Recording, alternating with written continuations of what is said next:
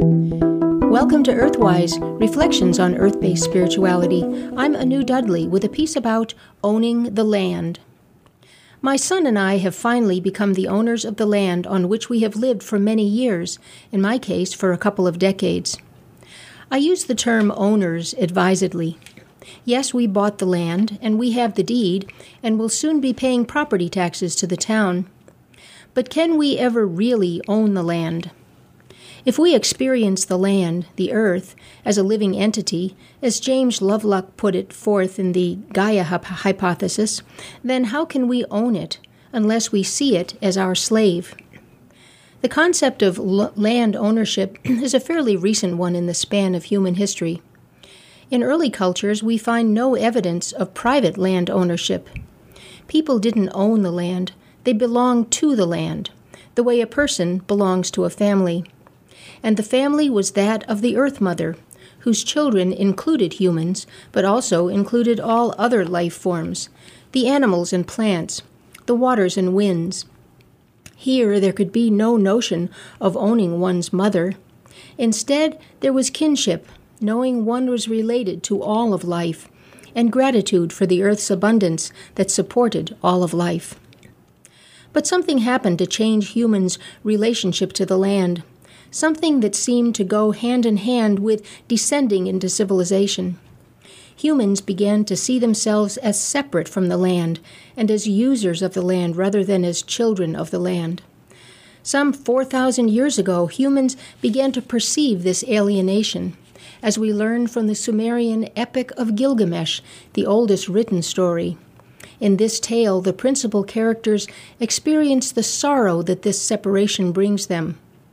The Bible also chronicles the despair caused by this separation from the land in the story of Adam and Eve's expulsion from the Garden of Eden.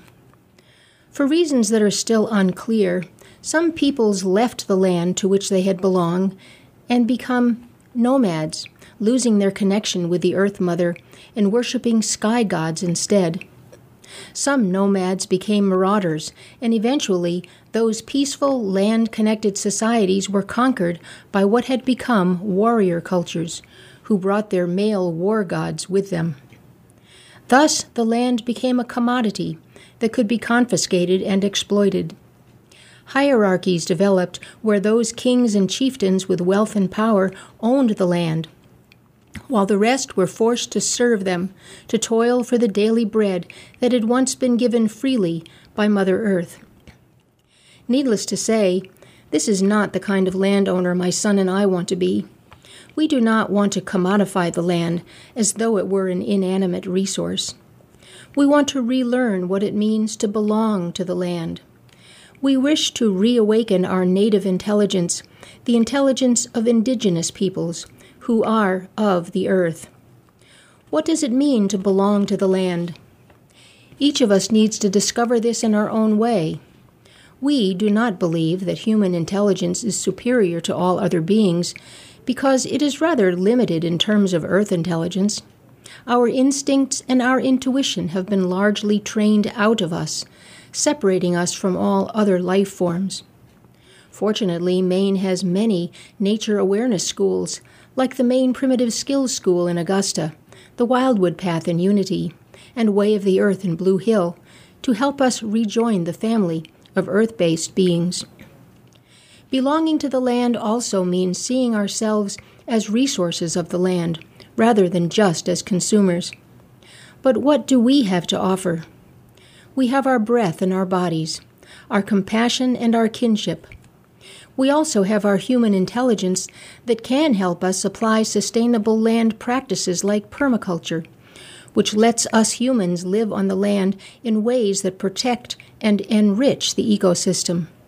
Then the land can experience us as beneficial creatures. Figuring out how belong to the land will be a lifelong path it will involve unlearning the thousands of years of land alienated beliefs that are systemic in our culture.